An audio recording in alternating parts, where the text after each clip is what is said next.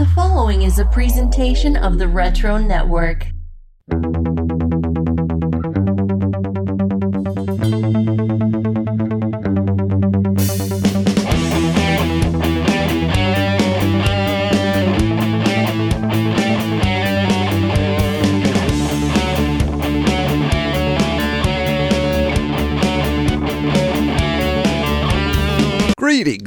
And welcome to another edition of Wizards Half. This is mini episode 51.5. These are the episodes where we get into all the nitty gritty details we didn't have time to cover on the main episode. So I'm excited to be with you back here again, talking more Wizard as always. Episode 51 was a lot of fun. Gabe, man, so enthusiastic, loved his Wizard, loved his image comics. You know, it's good to have that perspective on the podcast. Uh, of course, uh, you know, we have a lot of things to talk about in this episode. We've been hearing from you on social media some things that you would like to have included, so we're going to try to mix it up here. Uh, but first up, of course, we got to get into Cap's Kooky Contests.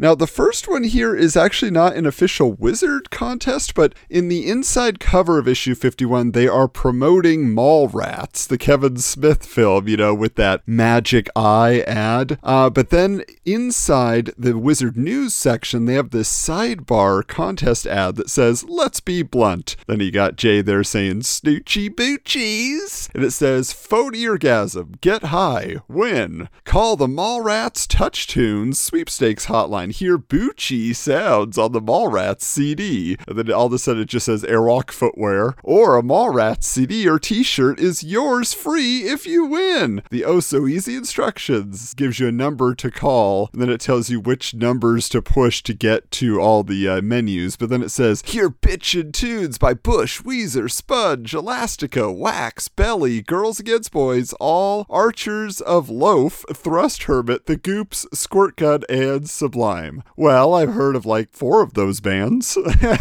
but either way, yes, this is really just a promotion for the soundtrack, it sounds like. But Mallrats Get Mauled October 20th. Anyway, I just thought that was interesting that they were running those types of ads in the magazine. Of course, Kevin Smith becomes very popular in the pages of Wizard, especially when he starts writing comics. But let's get on to an official Wizard contest here. This one says the Spider Man Figure Contest. Hey, looky here. The people at Creative License wanted you to have a Spidey on a wall for your wall. And guess what? You don't have to write a 1,000 word essay or do your best Picasso impression to win it. You just have to know how to spell your name and tell us where you live.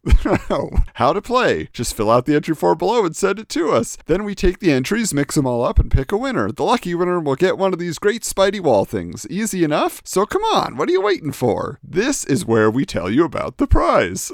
Grand prize. One reader will get his limited edition, cool looking Randy Bowen sculpted 9 inch tall sculpture of Spider Man. It's cold casted in porcelain, ooh, and hand painted, ah. It even comes with one of those certificates of authenticity you all love so much. Oh, yeah, it has a retail price of $140. Jeez, that's a lot of bucks for knowing how to spell your own name. So, yeah, that is uh, a pretty simple contest to enter here. They just wanted to give everybody a chance to win, make it fair, I guess, for once, if you didn't have any particular skills. But it says here contest is open to anyone except employees of Wizard Press, Creative License, Marvel, their immediate families, and Doe. Who's a deer? A female deer. Huh? Eh? Little sound of music there.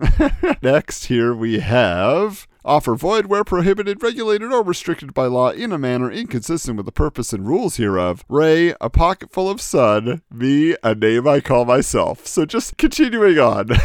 Gonna do the whole song. It's actually kind of a cool sculpture, I will mention, only because they also have like bullet holes or some type of chunks that have been blown out of the wall, like there is a villain trying to blast Spidey. But on to the next contest. All right, so we had that interview conducted by Jim Lee of Chris Claremont in this issue, so they wanted a tie in contest, the Sovereign 7 guest star contest. And there is, who I assume is Maitresse, this maid villainess. She says, These wondrous prizes will be mine. And then she's holding a skull up, and it says, Uh, you can't enter, Maitresse, ma'am. So it says this month's contest is sponsored by those people with a whole big friggin' comic universe to choose from DC Comics.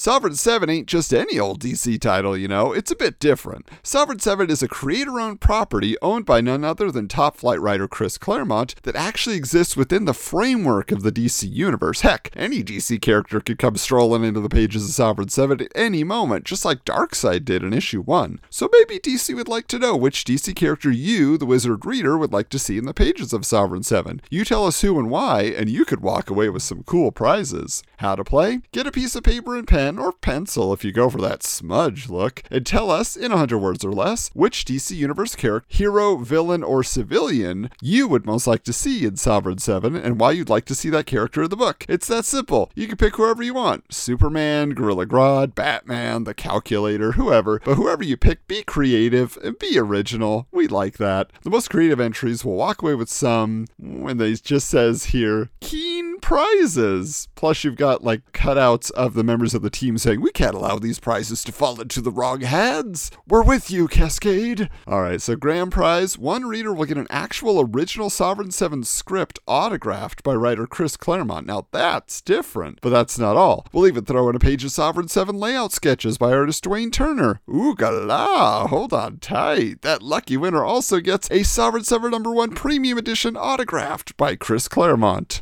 Okay, uh, I assume the Chris Claremont signature might be worth something. I don't know who cares about Sovereign 7 anymore, or even at this time. Uh, first prize 10 readers will each receive a Sovereign 7 number 1 premium edition autographed by Chris Claremont. Second prize 20 readers will each receive a Sovereign 7 poster autographed by both Chris Claremont and Dwayne Turner. So, yeah, I mean, again, kind of mixing it up there. If I'm trying to decide who I want from the DC universe to go to the Sovereign 7 universe, I just want to throw him a curveball. Make it Batmite. Put Batmite in there or Mr. Mixixpidlick. Mixelplick. I can't say it. Can you say it? You think you're so smart? Anyway, let's get to the Legal 17, they're calling it here. Contest is open to anyone except employees of Wizard Press, DC Comics, and Darkseid. You've already been in Sovereign 7.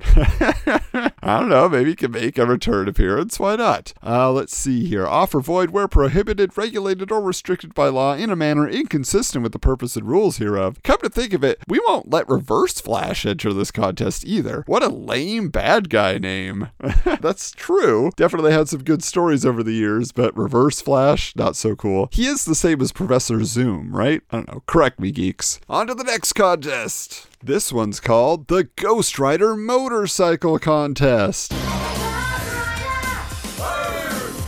He's a ghost, and he writes to us. Ghost Rider. Ghost Rider. What a trip. Oops, wrong Ghost Rider. Ain't I you stinker? Okay, here's what Wizard really had to say about this giveaway. It's a chance to win the hottest contest yet. At comic conventions everywhere, Marvel has featured an amazing Ghost Rider motorcycle hand painted by artist Bill Sienkiewicz. Now Marvel wants you to get in on the fun. Here's what you gotta do. How to play? On a piece of paper or poster board, no bigger than 8.5 by 11, draw or describe in words what you think Ghost Rider's motorcycle should look like. And remember, no neon inks! If your entry is good enough, which means really original and cool looking, you could win one of these prizes. I do think that's very nice that they said, look, if you can't draw a motorcycle, just describe it to us in words. Grand prize one winner will get a giant sized poster of the Ghost Rider Harley Davidson motorcycle signed by the legendary Bill Sienkiewicz himself, and he even knows how to spell his own name correctly. First prize one winner will receive all seven 5 inch Toy Biz Ghost Rider action figures. Ooh, I know a particular podcaster who loves Ghost Rider that probably has them already, but wouldn't have mind getting them for free. Second prize one winner will receive all three 10 inch Toy Biz Ghost Rider action figures. Isn't that interesting though? So, like, first prize, you get the 5 inch because that's what everybody really wants. Second prize, the 10 inch because you're kind of like, yeah, and maybe there were just fewer of them. And just because we're so swell, all entries will be put into a drawing to win one of 30 Toy Biz stunt cycles with either Ghost Rider, Blaze, or Vengeance. Wow, that's pretty cool. So nice of you, Wizard. Now, we have here the Hot Legal Hooey, in parentheses, we'd catch hellfire if we didn't print it. As per usual, a Marvel sponsored contest. No jokes! No jokes! So, you know what else is an ongoing contest in Wizard, and I haven't been treating it that way, is the drawing board where everybody submits their fan art. So, I just wanted to read here what they were giving away, because I think it's interesting to note, like, this is what you were competing for, right? So, it says, Who needs the pros? This is the show for Wizard Readers Art. The eight hardworking people whose artwork scored an honorable mention this month will each receive an X Force number 38 signed by Fabian Nicieza and a Superboy number 0 signed by Tom Grummett. Oh, that's cool. The three solid runners up will each receive a copy of the Max number 1 signed by Sam Kieth. Ah, excellent. A Spider Man number 51 signed by Tom Lyle and a Captain America number 425 signed by Mark Gruenwald and Dave Hoover. Giampiero J. Genovese, the highly talented artist of the winning entry this month, will receive all that cool stuff plus an original piece of Vampirella art by Hearn Cho. Thanks tons, guys. A hearty congrats to all of you. So, the other thing that was actually mentioned on social media recently is somebody brought up the fact that they're printing, like for the letter art winners, for the drawing board winners, they're printing a picture of the winner. So, I guess they were telling you to send in, or people just choosing to send in a photo of themselves, like, hey, I'm the guy that drew this. Uh, for the homemade heroes section as well, there's actually a giveaway. You don't just get featured in the magazine. So it says here, believe it or not, the following figures were all made out of plain old ordinary action figures, and every one of these talented creators will receive a Cyberforce toy three pack and a copy of Cyberforce number one signed by Marc Silvestri. The two runners up will get all that cool stuff plus a copy of Cyberforce number two signed by that Silvestri fella. The grand prize winner runs off with all that loot plus an awesome Mattel Striker Polystone statue. Congratulations to everyone. Thanks very much to the five folks at Mattel for their generous donation of prizes. You guys are the bestest. I think it's hilarious though, is if you get second place, then you just get an issue two of Cyberforce. It's still signed, but it's issue two, right? So not quite as fancy. And then finally here for the letter art, it says fans who get their letter art printed will each receive a copy of Lynch Mob number three, signed by Greg Capullo. Huh? Lynch Mob? A Spider Man animated series acetate signed by Stan the Man Lee. Oh, now you got my attention. The issue of Wizard in which their envelope appeared signed by the entire Wizard creative staff. Ooh, I want it. And a funky Wizard cap. The creator of the best envelope wins all that neat stuff plus an original Doctor Strange page by Peter Gross. Artist please include a clearly printed return address on the back of your envelope. And thanks to Marvel Comics for providing the grand prize. So yeah, there is a photo of the winner here, but there isn't a like request to put in a photo. So where is this coming from? Did they contact you after the fact to say congratulations you won? Now send us a picture. That just seems odd to me. But that does it for Cap's kooky contests. On to the next segment. Oh, yes indeed. It's time for Robin's Reading Rainbow.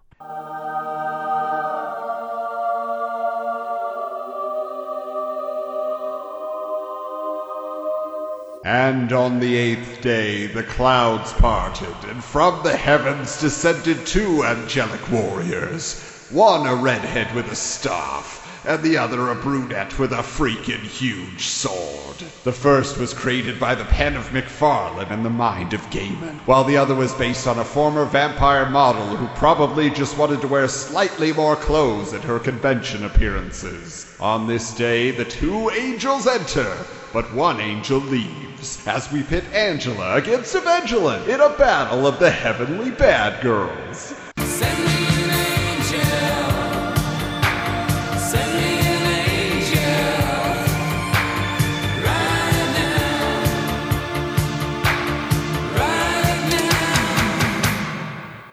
Yeah, now we've been to hell with Lady Death, but now we're traveling in the other direction. So joining me on this journey is none other than Mr. Bad Girl himself, Chris Bailey, aka at Charlton underscore hero. Welcome back, Chris. Is that a hellspawn I see, Adam? My God, it must be vanquished. I, oh boy, do we have a shoe for you folks this evening? Boy, do we have a contest of the immortals here. My goodness, we, I mean, two beautiful ladies. Who's going to come out on top, Adam? Only time will tell. Indeed. So, uh, just to catch everybody up as we start out here, most of you probably know this, but Angela debuted in the pages of Spawn with issue number 9 in 1993 as part of a story written by Neil Gaiman, where he basically had her take down a hellspawn Spawn. She was a hunter. It was a medieval Spawn in this particular case. Then her popularity skyrocketed, and soon she had earned her own self-titled miniseries in 1994, also written by Neil Gaiman, but being drawn this time by Greg Capullo. And of course, we're all aware of the eventual legal dispute over ownership of Angela between McFarlane and Gaiman that ultimately went in favor of Gaiman, who then sold the Angela rights to Marvel Comics, huh? That that's an interesting story. I mean, we'll get into that a little bit later, but boy, you talk about some of the the classic comic book battles, you know, legal. Uh, you know, when you talk about Jack Kirby versus Marvel and who owns rights, and then the rights reverted back to Gaiman. Now think about that for a second, because you know Jack Kirby was in a huge battle over, you know, I drew these characters, it's not the writer, and didn't get anywhere with it. Now all of a sudden, you know, we've got a situation here with which Neil Gaiman is taking the spot away from McFarlane, and I mean, he designed the look and the whole feel of um, of Angela, and this is this is uh, an interesting situation here. Yeah, but at this point in time, everybody is still happy as far as we know. So we're going to deal mainly with her first two years of existence. But I have to ask, Chris, what was your first exposure to the Angela character? Was it that first appearance in Spawn? Absolutely, ground zero, baby. Spawn number nine, and I mean, you know, this was when McFarlane was experimenting with different writers. So you know, uh, you know, you had Gaiman, and then you, then you had the guy who did Cerebus, uh, Dave Sim, and all this stuff. So it was an experimental time, and you know, they were playing with different spawns, and she was a character that came out of nowhere. She's basically a hell spawn hunter. And she was one of the, I mean, super, super 90s bad girl. I mean, she's got all the accessories. She's got the look. She's everything that is 90s all in one female package, sir. For me, like, I was not a Spawn reader, but I was an action figure collector, so I definitely remember seeing her figure on the pegs, but I had no frame of reference. My buddy Brett, he had a ton of McFarlane figures, including Angela, so that's where I kind of just got the more up close and personal look and read the back of the box and stuff at his house, but still never read the comics until preparing for our discussion today. And I will say that uh, it's kind of exciting, you know, to uh, be there where 30 odd years ago everybody else uh, figured it out. But now it's exciting for me, guys. So. We're, we're going to be t- we're going to talk a lot about hell because both of these girls exist in their own private hell and it's kind of uh, you know we're we're about to get religious on your butts. that is for sure. And it seemed to be a trend that was going on at this time. So as we get into this three issue Angela miniseries, is that something you also owned and read back in the day? I did. Now I didn't own Evangeline. So, you know, that's something that came a little bit later, but I definitely was invested all early image. You know, I was all in when it came to their, any of the products that they were sending out. And, you know, anything with McFarlane's name tagged on it, even so slightly, even though, you know, it's, it's not McFarlane, it's who I like to call faux McFarlane, Mr. Capullo. but, uh, you know, still, still, you know, this, this was a book that couldn't be missed. And, uh, you know, it had the hot tags written all over it and was pushing all the buttons. You had, you know, the right proportions and the right time for Chris Bailey back in the 90s, Daddy. well, and this is interesting for me as I was, you know, researching it, finding out more about it, because written by Neil Gaiman, my first impression was that Neil Gaiman in this miniseries isn't quite as arch or stuffy as I found it be, to be on Sandman. Even issue nine of Spawn, which I went back and read, it's all like because it's set in medieval times, right? Feels mm-hmm. very kind of like medieval in just the way that he's presenting it, and so I also had always assumed that Angela was more of like an all business, no personality kind of character, mm. just a design, but nothing interesting about her. But she's got a lot of attitude in this story. She makes a lot of lip comments as opposed to just like tough guy threats or stoic poses to show how intense she is, you know. So I liked that a lot. And also just the setup of the story, Chris, that on her birthday, Angela is being framed for hunting Hellspawn without a permit and has to evade arrest until she can clear her name. That's the perfect like 80s or 90s action movie scenario. This is Angela on trial. I mean, you know, she's she literally gets sent to hell and has to fight her way out to, you know, redeem herself. But she gets a little bit of help along the way. I mean, this this was uh if I say that this this three issues or four issues actually because there was actually a zero issue. That's right, yeah. you're counting that. Where she's fighting like a pirate spawn. yeah. Now listen, if you're uh, if you're not into Spawn lore, so you know there were multiple souls who sold their soul to to hell and became Hellspawn. You know what I mean? And they lived their lives, you know, trying to redeem themselves. But uh, you know, so you get medieval Spawn, you get pirate Spawn, you get all the different Spawns. And Todd McFarlane, even most recently, has just exploded with uh, you know the Spawn verse. You know what I mean? It's Yeah. everywhere. Everyone can be a Spawn. Me, you, Adam. Anybody who wants to be a Spawn can be a Spawn. Well, I have a question for you though. Maybe you can tell me what you know. She has sentient ribbons, okay? And to me, there seems to be no explanation in this particular there's story as to what the deal is, because she says in the opening of the first issue, while she's fighting a dragon and beheading it, quote, "My ribbons have gone silent. Must be in shock from absorbing the impact." And then later, Spawn asks her, quote, "Aren't you cold dressed like that?" And she says, "Not really. My ribbons keep me at a pretty constant body temperature." So, are they just an all-purpose device? I guess is that what they are? Yeah, they're they're they're basically you know a similar to like almost like an armor for her. You know, they they regulate her, they protect her, and all that type of stuff. So you know, it, it really doesn't get a lot of explanation. Okay. And, you know, from her first appearance right onto this miniseries, it doesn't go very deep at him. So let's put it that way. There's there's not Ah. a there's not a lot of subtext.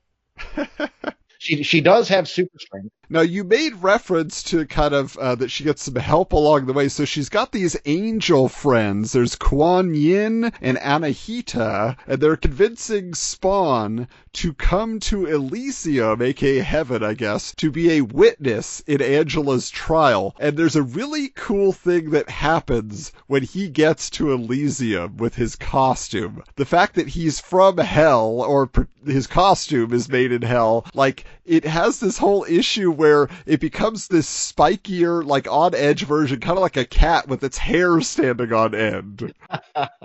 See, like you said now, Gaiman, you think he would have played this one straight, but he does play for laughs a lot. Yeah. Well, you know, in this one as well, which was kind of interesting, and you get to see almost like a almost like a slapstick Spawn because he's struggling with his powers. He's he's fairly new to the scene. You know what I mean? This is not an experienced Spawn she's running into. So you know when you know when the when the story gets along a little bit when Capullo took over on the main book, you know he's more experienced now. He guides other Spawns and other characters who are interacting. But right here, he's as raw as a fish from the ocean, and uh, he really is just figuring out his powers. It's funny because both characters are really out of their element here. Yeah, and it's interesting. So, like, when he actually shows up as the surprise witness in her trial, of course, all the angels want to murder him because he's a hellspawn. So, Angela just all of a sudden shows up, rescues him, tells him to teleport them out of there. And, like you said, he's not quite sure how his powers work, so they end up in these catacombs beneath a castle in hell, where they then get it on. Oh yes. I was like, what?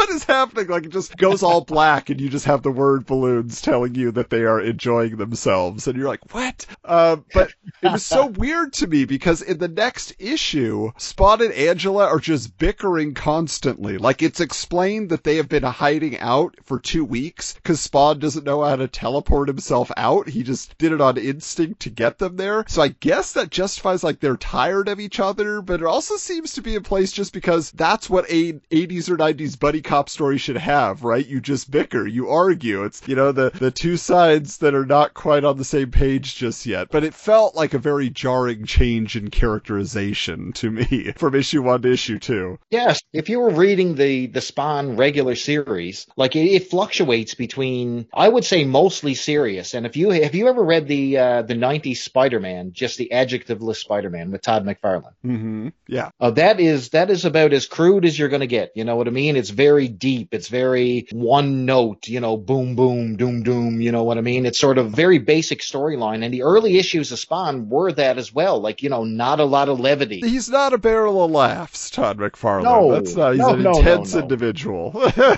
which really, really took me out here because all of a sudden, like you said, it's actually a buddy cop story in hell. That's what's happening here. It almost feels like two separate characters. I'm going to be quite honest with you. So, you know, and, and especially Angela, you take a look at her first appearance in Spawn number nine, and it's still, it's, it's, it's a departure here. Now we get a little bit of development because, you know, you get, you know, their supporting cast and all that type of stuff flushed out a little bit more. But, uh, even Angela herself seems different. With Gaiman at the pen, he sort of changes things around here, and uh, you, I think you said you liked it. I was sort of taken back. I almost wanted the the stilted warrior out for blood, but instead they Oh. were making like snippy remarks, almost like Spider-Man style. So it, it took me. It took And me that, that's little what I'm saying, like, because because I don't have a frame of reference, it's like the people that just go to a Marvel movie and they're just like, "Well, it was funny, it was great," you know, like they don't know Yeah. like the the history of the characters, and neither do I when it comes to Angela. I mean, apparently, it's really interesting too because Elysium is very corporate in structure, right? Like, and Right. even like there's people not in like armor all the time, or they don't just have wings and fly around. Like they're dressed in business suits, and you know, the, she has a defense lawyer named Kalindra who's helping her out, and all this kind of stuff. So, but um, it was interesting because as the story is wrapping up, Spawn and Angela transport themselves away from each other. Like they each basically get to a point where they can teleport out of hell. Then you have Angela confronting this high-ranking angel, but again, just looks like a corporate businesswoman. Her name is Gabrielle, and she admits just flat out to framing Angela. She says.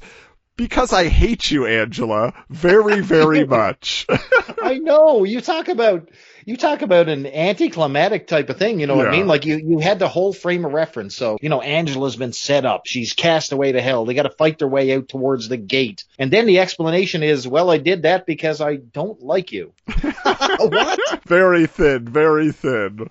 Oh man. Like uh was Gaiman writing this like in between jobs or something? Like, you know, was he scripting on the side when he was doing 15 other books because it it feels very light for a Neil Gaiman story, put it that way. Yeah, like I said, for me it was what not what I was expecting, but Angela's lawyer was recording the conversations, so this Gabrielle is now, you know, gets confronted and she's busted and all that. Uh, then they talk to Angela and all her friends are saying, "Well, your name's going to be cleared. You should come back and just come back and be awesome the way you have been." And she's like, "No, I'm just going to take freelance hunting gigs now." But I did think it was hilarious. There's this meta bit of dialogue where Angela says, quote, "The whole thing has changed my perspective. It's not simply a matter of heaven or hell anymore. You don't have to work for the big two. There are alternatives." And I was like, "Wow, an obvious Marvel and DC and Image reference there." I'm sure McFarlane's mind is Marvel is hell and DC is heaven because it felt like he always wanted to do Batman, but they never let him have a full Batman book, you know? It's it's funny you said that because both books have that subtext. Now there's some I bet you I bet you don't know when we get to Evangeline a little bit later, and maybe you did figure it out, but uh, there's some of that basic subtext there as well. And this one was full of it. I mean, every single time that Image gets an opportunity, they're always throwing shots at the big two. McFarlane's book is loaded with it all the time, talking about ownership and owning. You know what I mean? It's a it's a thing that's run through all the Spawn books, and it's really really heavy handed. Now I know they're playing it for fun here, but you know McFarlane really really has a beef with Marvel at this time, and it comes out every single time. So. Yeah, definitely. Yeah, it's, uh, it's um, I, I was wondering if he knew that his characters were being played for fun here. Maybe he didn't even read it. But yeah, you you can't do the fun in the book. You can't, can't do the fun.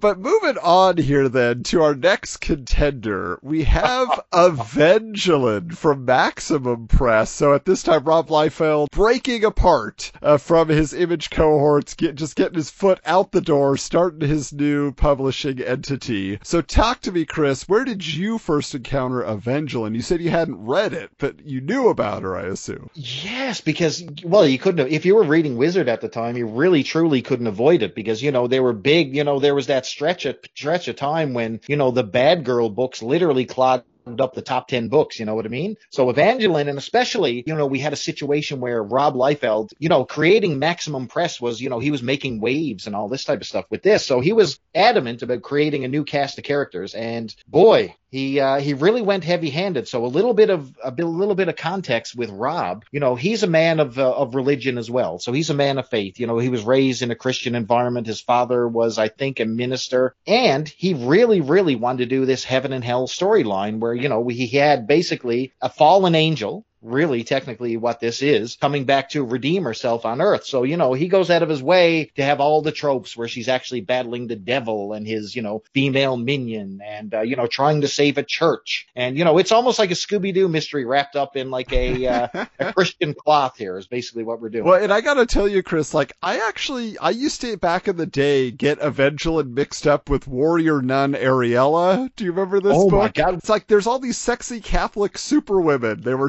trending, you know, like that was the thing. I just I, I I don't know what it was at this time, but it was just a huge, huge deal. And like I know for me personally, like all I saw was oh, it's another female warrior character with long legs and now a big sword. You know, like Evangeline I, I saw nothing there that would be like outrageous, and then I saw nothing there that would be interesting. I was just like, there's just this thing happening. But as I read through this little three issue miniseries where they're introducing the character, I have to say for me, the biggest sin of this series is that it's just boring. oh, no. It's not highbrow or thought provoking. Even the art is nothing to get excited about. It's not like the usual Extreme Studios Maximum Press kind of, you know, you can laugh at it because it's overly stylized. Like there, it's just ugh. And there's and there's nothing especially even about her costume design. She looks like she's Oh, no, dressed no. up to go to a high school dance. Like that's that's what it looks like. Like I, I just Wait a see- second.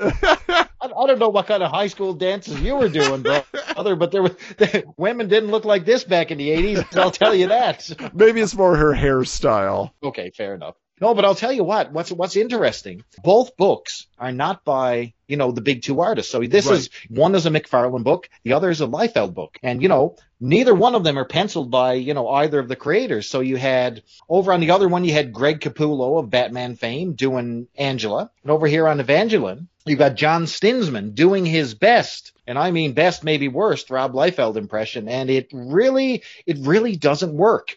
But story wise, I liked this one better. Really? Now, think about that for a second. So the first one is written by Neil Gaiman, you know, high, you know, big, you know, wildly recommended author in the comics industry. My God, you know, award after award, American Gods, you know, a novelist, great, great track record. And then you got Rob Liefeld, who's not exactly known for his writing prowess, we'll say, but I enjoyed this one better. Believe it or not. Yeah, that I mean, this could be a fascinating discussion then, because I found the story to be lackluster, just coasting on only its premise. Like it doesn't develop Yes. the characters. Like Avengelyne, like you said, she's part of like this war host of heaven. Gotta have war in the title if it's Maximum Press. She committed some sin. Maybe you caught it. I didn't. And then she's banished to Earth. Now she's a mortal. So I don't recall like a revelation about what that transgression was, but she's there without any powers, and she doesn't ever reclaim her angelic powers. She's just a woman, a mortal woman on Earth, finds a heavenly sword that can kill demons in the church basement. But how does she even have the strength to lift it? It's so gigantic.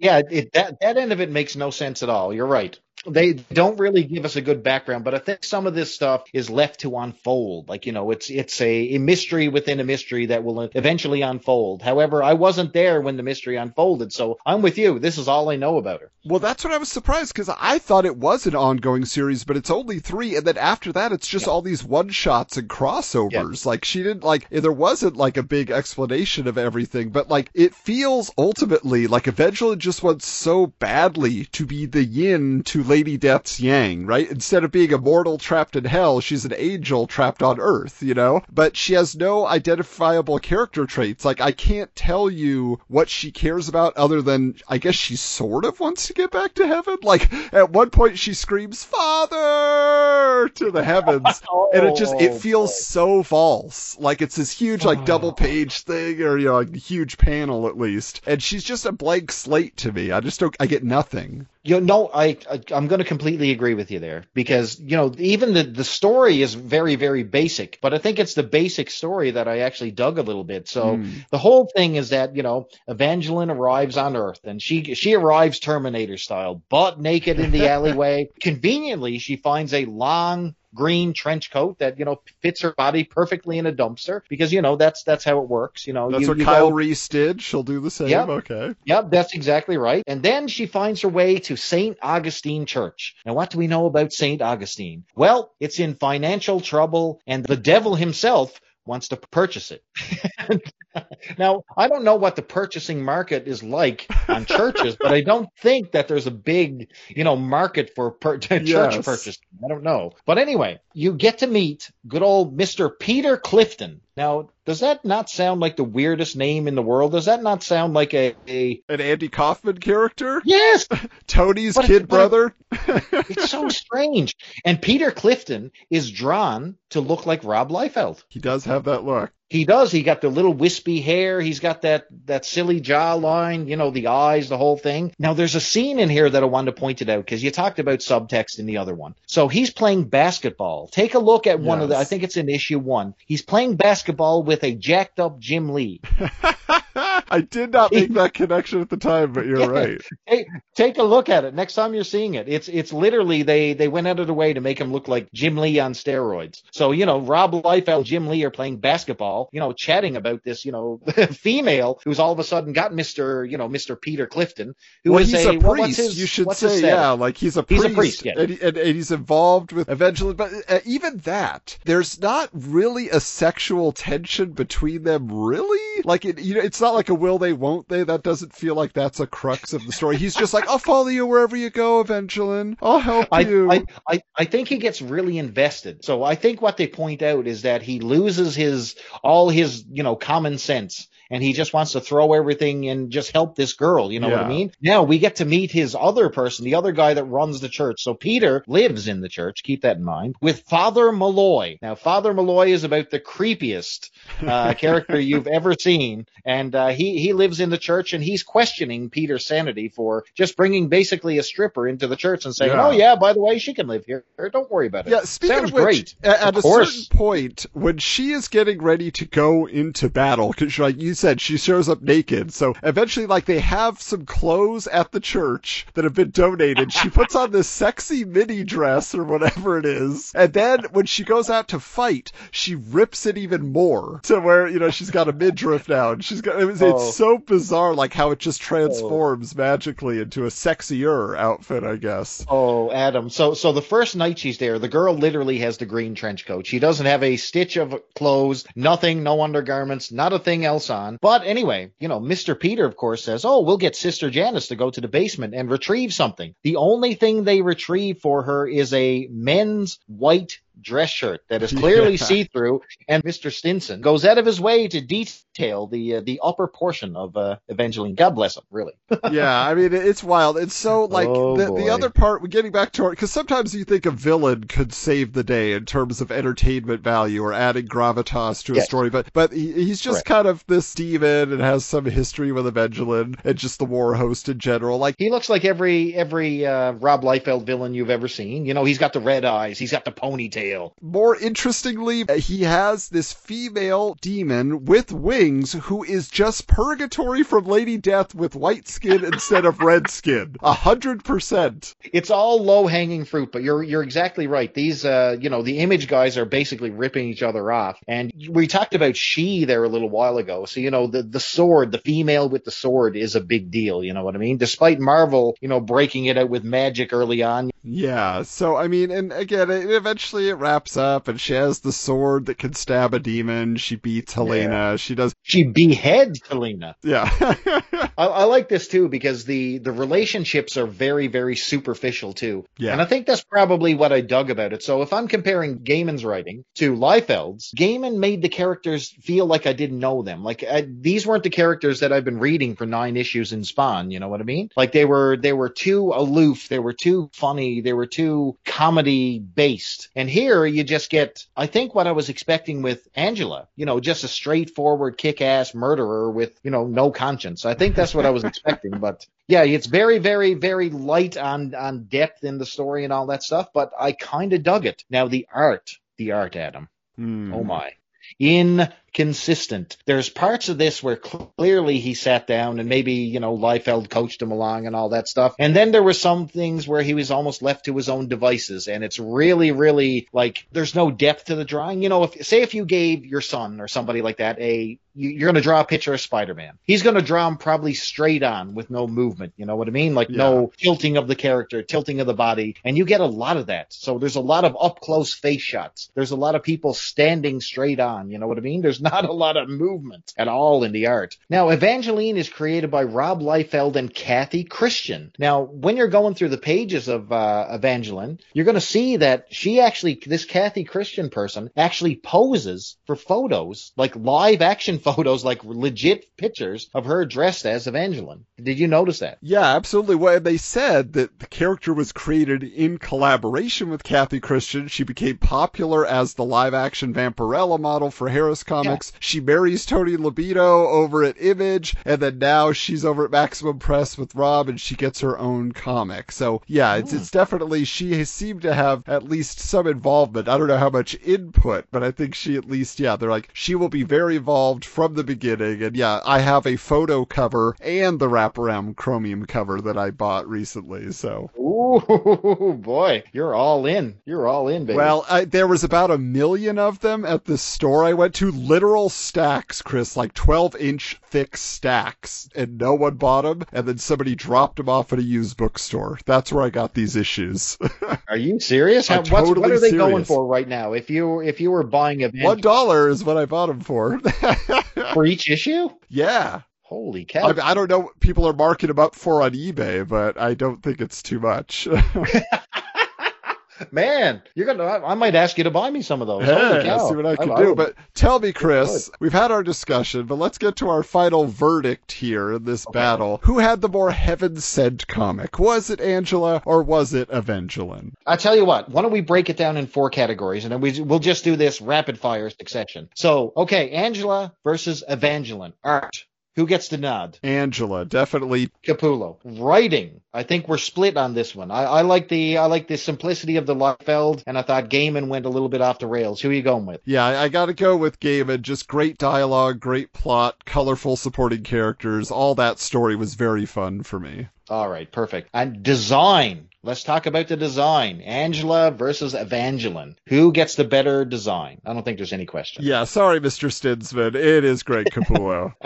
no issue at all. And the final thing is your overall enjoyment. Who gets the nod? I have to say, Avengelyne literally left me yawning and scratching my head. It was a chore to get through, so it's 100% Angela in this case. And you listen, I, I think overall, I think we, we can conclude that I think Angela gets the nod in this particular war, and you don't have to go to hell to find that one out, because I think maybe in reading this, we may have gone to hell and back. I think Angela definitely gets the nod here, 100%. Well, there you go. We found a, a satisfying conclusion, I think. There, there will be no war in heaven between us going forward. So it is all good. It is all good. But Chris, thank you so much for joining me for this conversation and for your opinions. Very, very interesting discussion today. Where can people find Jeff? they want to continue on and give you their opinions? Oh my goodness! If you want to give me your opinions, just just literally send it to Adam. I don't need those. No, I'm kidding. I'm kidding. you can you can uh, hit me up on Twitter. That's my main operandus. Uh, you can find me at Charlton underscore hero over on the Twitter. Hanging out over there. There you go. All right, well, let's get into some more fun.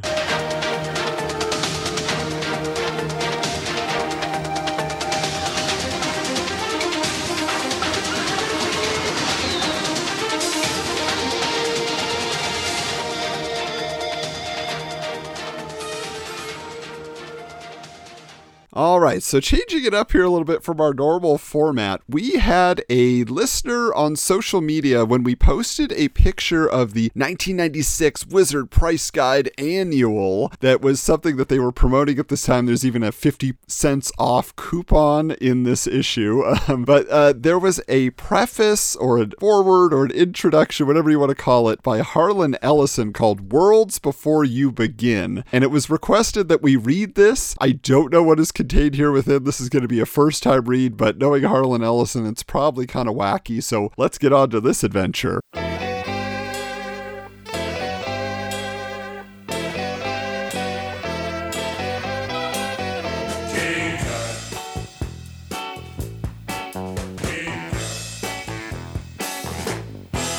Upon the eventual death in 1923 of George Edward Stanhope Molyneux Herbert V, Earl of Carnarvon, co-discoverer with archaeologist Howard Carter of the ages lost tomb of Tutankhamun in the Valley of the Kings, it was softly and gently whispered that a great many more artifacts than had been cataloged had in fact been unearthed in that astonishing Egyptian necropolis. It was bruited through the International Museum underground in Chinese whispers that Lord Carnarvon had, uh, well, excluded more than a few of the choicest pieces. His death, only a year after the opening of the tomb, with all the attendant nonsense mythology about the curse of the pharaohs, it was a mosquito bite, served to damp the rumors, even though new icons kept turning up. Decades later, on the occasion of refurbishing the ancestral mains of the Carnarvons, a carpenter assigned the task of ripping out mildew reeking baseboards and water soaked paneling, prized open a decrepit section of wall in an upstairs gallery and found himself staring at a series of large,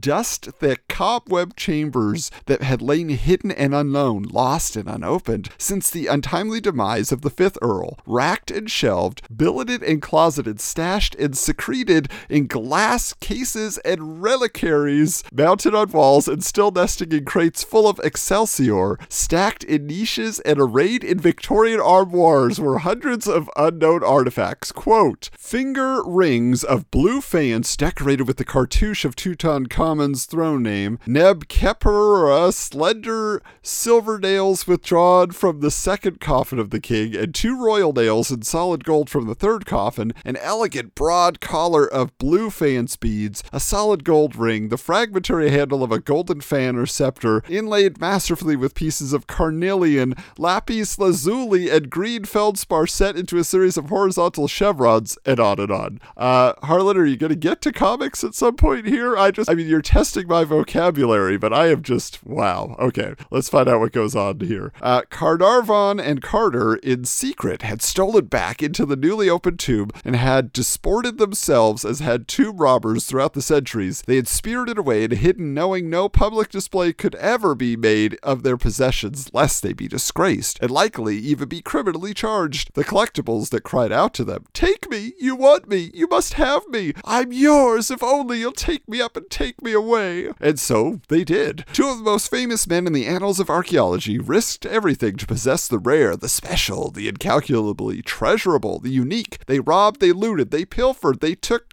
demented and criminal risk to own that which no one else owned. They were collectors. Ah, okay, I see where this is going.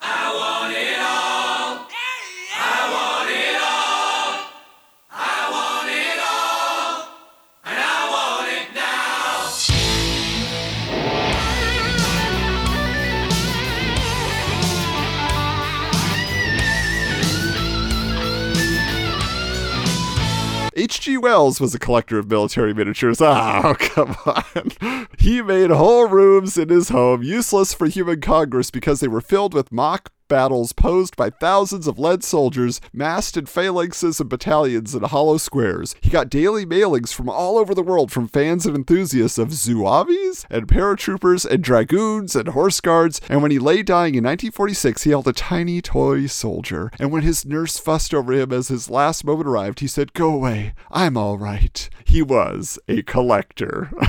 and aren't we all? The Romanovs collected Fabergé eggs. Andy Warhol filled warehouses with collections of cookie jars, salt and pepper shakers, wind up toys, greeting cards, and actor Robert Culp collected big little books from the 30s and 40s. Jay Leno has a collection of rare cars so large he has to lease half a dozen airplane hangar sized storage facilities. In the world of comic book moguls, avid collectors Mike Richardson, Steve Geppi, Russ Cochran, and Denis Kitchen all have collections worth millions of dollars. They are all collectors. This is a sickness. It is a need for the laying on of hands. It is a never diminishing fear that possesses otherwise decent and normal men and women and children. I have seen a comic book collector desirous of obtaining an issue of Pep Comics from the mid 40s from another archivist who could not bear to part with it go mad with lust. I have seen him hire thugs and pistoleros, and after kicking in the front door of the archivist's home, have seen him and his vile horde slaughter the residents of that house so the last child and puppy and guppy simply to to possess that one perfect 10 cent periodical. I have seen sensible, sensitive, and sensual women driven by the need to complete their run of William Moulton Marston Wonder Woman comics seduce and poison magazine dealers who had priced the rarities beyond normal means. New horrors, new horrors! To own the unique, to sit in the wee steamy hours wearing nothing but thin latex gloves, turning the pages of Street and Smith Shadow comics with most excellent drawings by Bob Powell, to gaze at the rarest of the rare, to sell one's spouse and offspring into the harems and whorehouses and the oil duchies of the East, to obtain the funds to buy a mint copy of Captain Marvel Adventures number one, to be able to say, all glassy eyed and short of breath, to the post person or random Federal Express messenger, Would you like to see my collection? To be a fine collector. Is this not life at the top?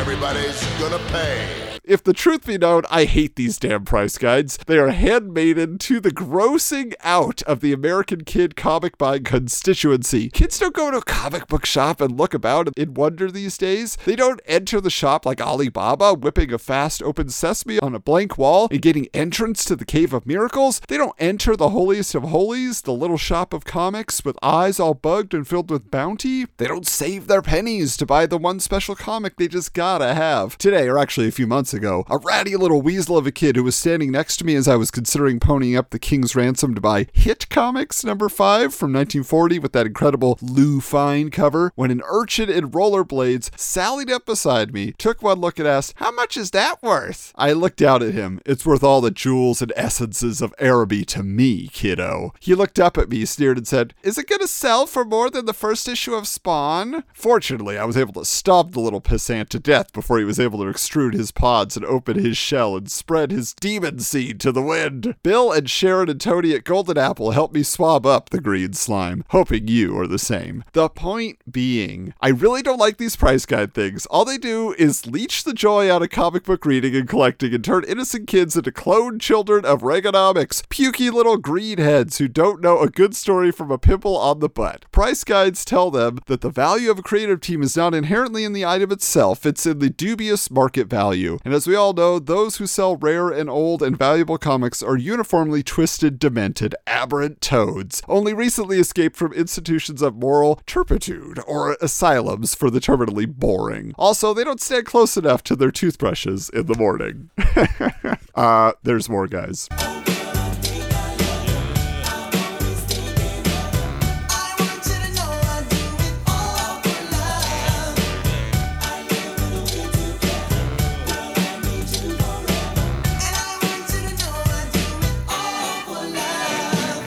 So here I am, having been pressed into service to write yet another introduction or preface or whatever to yet another price guide for yet another year. And I'm taking money for it, so that tells you a lot more than you need to know about me. What you might find interesting about me is that I dwell beneath the cloak of madness that is collecting, the same as many of you. I collect military miniatures and Art Deco furniture, big little books and postal first day covers, pewter figurines, and rare glass like Lalique and Muller Frères and Correa, collectible comic art drinking glasses and pocket watches, first edition books and wind up toys, trading cards, and the film scores of Ennio Morricone. But most of all, I collect comics. Hundreds of comics, thousands of comics, tens of thousands of comics. Been collecting them since I bought or got or stole my first one, the New York World's Fair Comics in 1939, and I still have all of them. My mother respected my hobby. She never threw mine out, and so when I consulted last year's Wizard Comic Book Price Guide Annual, I discovered to my horror and great sadness that the 1939 comic bearing its price tag of 15 cents, it was, I believe, the first 15 cent comic in an era when all comics, except nickel comics, cost a mere 10 cents. 15 cents was a fortune in them days. Now it goes for $12,000 in mint condition and $3,025 in very good condition. My copy is somewhere between those two, and my copy of the 1940 New York World's Fair comics, which then became for one issue World's Best Comics, and thereafter spent its existence as the DC Anthology World's Finest Comics, can be obtained in mint condition for a mere mere $7,000. Now do you understand why I hate these price guide things? It's sorrowful enough to dwell beneath the cloak of collector lunacy, to want, to need, to hunger for physical possessions. It's an obsession that can never be sated. One can never own enough, or have enough, or be content enough merely to stop. It's bad enough to be trapped in a habit pattern like that, but it's infinitely worse to consider what those dear, lovely, and rare artifacts are worth. I own a Hannes Bok painting. Someone asked me if I'd sell it for 10 grand. I bought it for a lot less than that. I said no. How about 15 G's? No. Then maybe 20, 25. My last offer is 30. What do you say? I say no. Not in a million years. Not if I had no money to buy shoes. I didn't buy that spectacular Bok painting to make a goddamn profit off it, you pinhead. I bought it to look at it, to marvel at it, to enjoy it. I am a collector, and here I am, a collector, a lover of comics from the age of five, now 61 years old, editing a comic that bears my name every month, and I still love comics. As rotten as so many of them are these days, as expensive as they've become, as much space as they take up cataloging and bagging and storing them, I still love them. The feeling of them, the look of them, the moments when they're so good you wish they could be on display in the Guggenheim, and the knowledge that even though kids will continue to be corrupted by price guides and hustlers trying to separate them from their dollars with lies about rarity and hot collectible. Still, they are a joy unparalleled. The comic book. It's there to be read, to be enjoyed. To hell with how valuable it is. To hell with the ego drenched creators who go along with grub hungry publishers who issue alternate covers and metallic editions and holographic specials and create all the artificial collectibles that drive you nuts. To hell with them. They aren't comic book lovers or readers or even collectors. They're home shopping nitwit hustlers, and to hell with them. Price cuts like this are nifty and spiffy and Max Cool and Imperial, not because they tell you some treasures in your attic is worth 80 gazillion bucks, but because they show you the history and timeline of the existence of this purely American born art form. It may have prices in it, but the delight is for your eyes, not your wallet. And now you'll have to excuse me. The black hooded thugs from the Comic Inquisition are here to drag my sorry carcass away to be tortured for having written such heretical crap. Wow that that was a journey. That was that's gonna make a lot of us reflect, right, about our collector mentality. Just uh, got some soul searching to do here. But thank you to Corey Brown for making that request and getting us to read that intro because woo. But what a way to close out a show, right? This is a very fun and uh, different format for our Wizards half episodes, but I hope you enjoyed the change up a little bit. I will tell you next time on our main episode, episode 52, we have a lot of fun to come because our former co host Steven Sapellis will be back, and he's bringing along his wife, Annie Flowers, who is an X Files fanatic. And this issue actually deals a lot with the X Files, so we'll be getting deep into that and uh, trying to educate her on the world of 90s comics. it's going to be a journey for her as well. Of course, you can stay in touch with us on Twitter at Wizards Comics, on Instagram at Wizards underscore comics. A lot of the suggestions for change ups this episode came from you, so continue to tell us what you want to hear on the mini episodes, and we can add it in. Thanks again to Chris Bailey, aka Charlton Hero, for helping us with that Angela versus Avengelyne review. Do you have thoughts? Go ahead and share them with us on social media leave us a five star review while you're at it on your old clickety clack computer machine because we would love to f- have more people find the show and enjoy it. Thank you so much, those of you who retweet and share and are telling the world because we have a lot of nostalgia and so do you, and we want to hear all about it. But until next time, keep your books bagged and boarded.